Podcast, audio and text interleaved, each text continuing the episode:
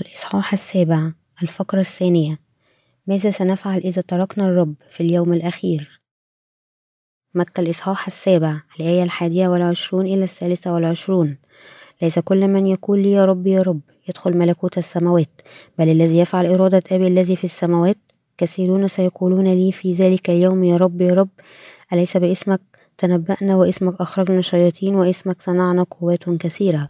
فحينئذ أصرح لهم أني لم أعرفكم قط اذهبوا عني يا فاعلي الإثم كل شخص مولود في هذا العالم يقع في الحب على الأقل مرة هكذا الرجل والمرأة يصبحان واحد في الزواج. لكن لمعظم الناس هناك أيضا شكل الحب الذي يسمى حب غير متبادل.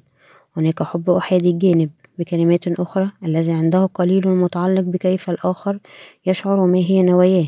مثل هذا الحب يحمل ثمار كاملة في الحقيقة وفي أكثر الحالات هو ينتهي كحب من جانب واحد فقط لشخص واحد وحيد. في مثل هذه الحالات إنه ينسى عموما في حينه فقط يبقى كذكرى بعيدة من وجع القلب منذ عهد بعيد. ولكن هناك حب ملاحق الذي أسوأ بعيدا من الحب. هناك الناس الذين هم مهووسين بحبهم. بغض النظر الذين هم يرفضون مرة بعد المرة في الحالات المتطرفة مثل هذا الحب الاستحواذي. يقود الواحد أن يقتل الشخص ذاته الذي يحبه. هؤلاء الملاحقين يعتقدون غالبا ويؤمنون أن الشخص الآخر يحبهم في الحقيقة أيضا بينما في الحقيقة هذه ليست الحالة في الكل هم يعانون شكل من المرض العقلي.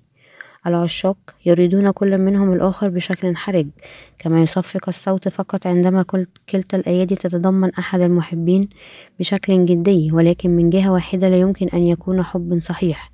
عندما حتى حب هذا العالم مثل هذا أقل بكثير يمكن أن يكون حب غير متبادل. هناك في الحب بين الله والبشر. الله أخبرنا أن نحب كل شخص ويبارك ويحب أولئك الذين يفهمون حبه بشكل صحيح ويقبلوه شاكرين بالإيمان ويجلب الخلاص من الخطية بشكل لا شرطي لهم. إلى أولئك الذين فشلوا في هذا يجلب غضبه عليهم ويوبخهم. السبب لهذا لأن الحب الذي من عند الله هو يكسره وقال الله أنه لا يعرف مثل هؤلاء الناس. عندما قال الناس إليه يا رب يا رب أليس باسمك تنبأنا واسمك أخرجنا شياطين؟ وباسمك صنعنا قوات كثيرة فحينئذ أصرح لهم أني لم أعرفكم قط. اذهبوا عني يا فاعلي الاسم. متى الإصحاح السابع الآية الثالثة والعشرون. دعونا نعتبر للحظة ما يحدث متى أولئك متى أولئك الذين لا يثقون بإنجيل الماء والروح؟ ويذهبون أمام الله بكل أساميهم سليمة. هم سيكلمون الرب كما لو أنهم يكلمون إنسانا آخر. كيف أنت؟ يا رب ظهرت عندما أنا كنت أعيش على الأرض. أعتقدت دائما أنك جميل لكن إنه حتى شرف أعظم لي أن أجتمع بك أخيرا مثل هذا. شكرا لك يا رب أنت خلصتني مثل هذا ومع أنني يمكن أن آخذ بضعة آثام معي حيث أنني أثق بك. أنا متأكد أنني خلصت. أنا إذا سأذهب للمكان الجميل الذي أنت أعددته لي هناك. الوداع أنا سأريك ثانيا بعد ذلك. هكذا الرجل يحاول أن يترك حضوره والرب يناديه ولكن اقبضوا عليه. ذلك بالخطية لا يمكن أن يذهب إلى ذلك الموضع. جيد إنه حقيقي. أنني ما زلت عندي آثامي معي ولكن أنا أعتقد أني يمكن أن أذهب هناك حيث أنني أثق بيسوع كمخلصي لا ليس بتلك الكيفية. أنت ما زلت عندك آثامك معك أليس كذلك؟ جيد نعم أنا ما زلت عند آثامي. إذا الرجل يعترف بكل الآثام التي ارتكبها من قبل بفمه مفتوح وبتردد قائلا حسنا.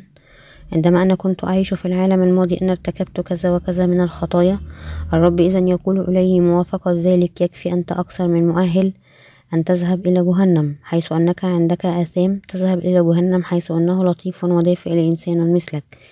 ماذا؟ لكن في العالم أنا كنت أثق بك تنبأت باسمك وشاهدت إلى العديد جدا من الناس. بعدت دوري لأخدمك وساعدت يتامى كثيرا وذهبت بشكل مجتهد لاجتماع صلاة الصبح. شفيت العديد من الناس المرضى وأنا صمت لك وضحيت كثيرا لك. والآن أعتقد أن كل هذا غير عادل ببساطة. هو يصر أسنانه جدا بشكل شرس حتى تصوت كما لو أن أسنانه تسقط على حدة. نحن يمكن أن نتخيل أن طب الأسنان سيزدهر في جهنم ولكن بجدية مع كل المذنبين سواء هم وثقوا بيسوع أم لا. في أرميا الإصحاح السابع عشر الآية الأولى الله قال خطية يهوذا مكتوبة بقلم من حديد برأس من الماس منكوشة على لوح قلبهم وعلى قرون مذابحكم.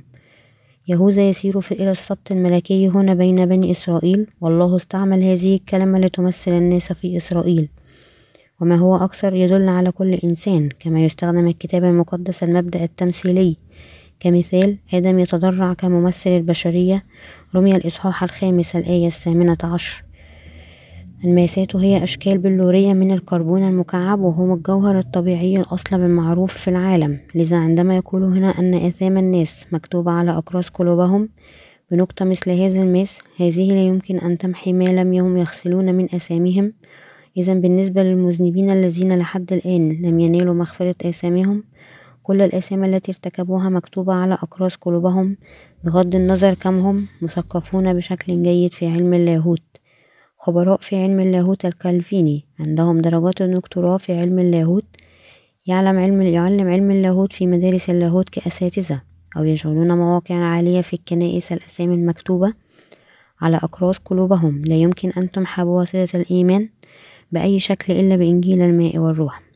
ولأن المذنبين لا يمكن أن تكون لهم شركة مع الله في الحقيقة حتى إذا يريدونهم بشكل متكرر يلزمون أنفسهم بصلاة الجبل الصيام التكلم بالألسنة ورؤى الرؤية لكي يقابلوا الرب خلال الخبرات الباطنية المدعوة.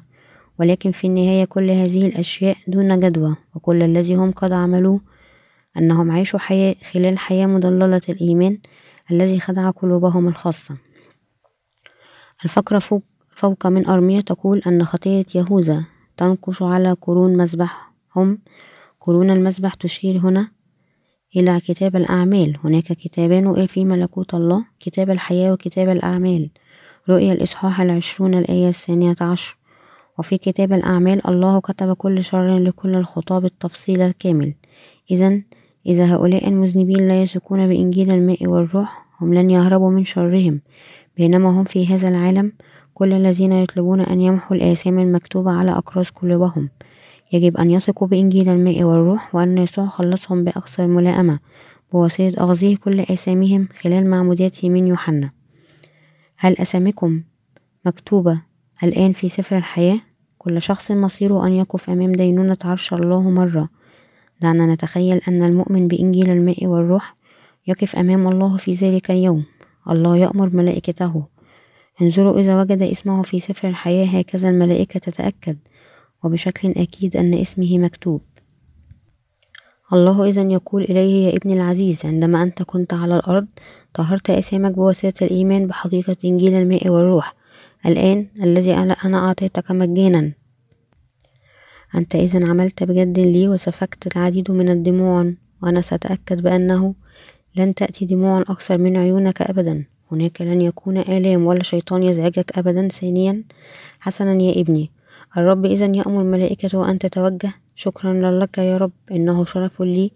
يجلب تاج له ويضعه على رأسه. أنا ممكن تماما يا رب. خلصتني من آثامي بشكل كافي. حتى أنني أصبحت مدينا بشكل لا نهائي لك. ولحد الآن أنت الآن حتى تتوجني للعمل الصغير الذي أنا عملت لك. شكرا لك يا رب إنه كافي لي أنك خلصتني. كوني أدخل ملكوتك لأعيش هناك إلى الأبد هو جائزة كافية. لذا هو يمكن أن أدخل السماء إذا الآن. أكيد احضروا ملائكة دعوا الابن المليون إلى الله في جولة على ظهره. الملاك المعين يجيء ويقول له هنا أنا يا سيدي برجاء تقدم على ظهري. هو هكذا يأخذه لمكان ما جميل. الملاك يبدأ بشكل حذر يقلب أجنحته ليطير. هل تود أن تختار طريق يا سيدي؟ ياه إنه رائع جدا هنا كم كبيرة هذه السماء. جيد أنا كنت وما زلت أطير هنا لبلالين من السنوات لكن أنا ما زلت لم أرى نهايتها. حقا أنت يمكن أن تنزلني الآن أنا يجب أن أكون ثقيل عليك. يا سيدي نحن لن ننفذ الطاقة هنا في السماء. أهو كذلك شكرا. دعني أضع أولا خطوة على الأرض السماء حيث كل الأبرار الذين جاءوا هنا قبلي هم هناك.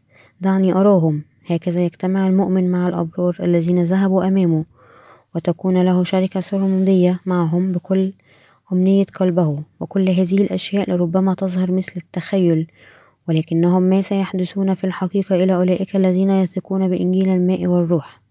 وعلى أي حال هناك العديد جدا من البلهاء الروحيين في المسيحية هم عنيدون جدا ويقبلون عطية مجانية من الله بإنجيل الماء والروح مثل هؤلاء الناس مع أنهم يثقون بيسوع قد جحدوا في الحقيقة كما لو أنهم لا يعرفون إنجيل الماء والروح. إذا أحتاج الناس أن يخلصوا حقا من أثامهم هم يجب أن يؤمنوا بقلوبهم في حقيقة إنجيل الماء والروح الذي يخبرنا أن يسوع قبل آثام العالم بواسطة معموديته بواسطة يوحنا. متى الإصحاح الثالث الآية الثالثة عشر إلى السابعة عشر. وبشكل مفوض حمل عقاب آثامنا بواسطة سفك دمه على الصليب. دعني أخبرك قصة مضحكة. ذهب واحد إلى السماء وفي الزاوية رأى أطنان من الآذان والشفاه مقومة عندما سأل الشخص ملاك حول السبب الملاك وضع إليه أنهم هم كانوا هنا في السماء لأن فقط الشفاء والأذان قد خلصت. عندما نثق بالرب إنه بالتأكيد ضروري أن نثق بإنجيل الماء والروح من عمق قلوبنا. ولذا نخلص بواسطة هذا الإيمان من كل أثامنا مرة للكل. العديد من المسيحيين ما زال عندهم آثامهم سليمة أمام الرب حتى بينما يثقون بيسوع في الوقت الحاضر يعتقدون أنه لا توجد مشكلة في أن يدخلوا السماء على الرغم من حقيقة آثامهم ما زالت معهم ولكن ربنا يخبرهم أنا لا يمكن أن أعتبركم أبرياء بينما أنتم في الحقيقة ما زلتم عندكم الآثام. أنا رفعت مسبقا كل آثامكم بإنجيل الماء والروح بينما أنتم في العالم ولحد الآن رفضتم أن تثقوا بهذا الإنجيل بقلوبكم. هل تفهمون ما أقصده؟ اسمعوا. ألقوا على الناس الذين رفضوا محبتي في النار الأبدية. إذا هناك خطية في قلبك حتى بينما تؤمن بيسوع إذا بينما أنت ما زلت على هذه الأرض تستمع لإنجيل الماء والروح وتثق به وتنال مغفرة آثامك التي أعطاك أيها هكذا مجانا بنعمته. أولئك الذين يدعون أنهم أبرار بينما يأسامهم تبقى في قلوبهم لا يعملون أكثر من مهزلة.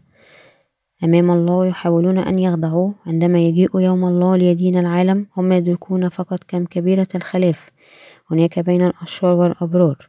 كم كلهم سيدركون لماذا الرب حذرهم؟ بشكل جيد أن يثقوا بإنجيل الماء والروح وينالوا مغفرة الخطية.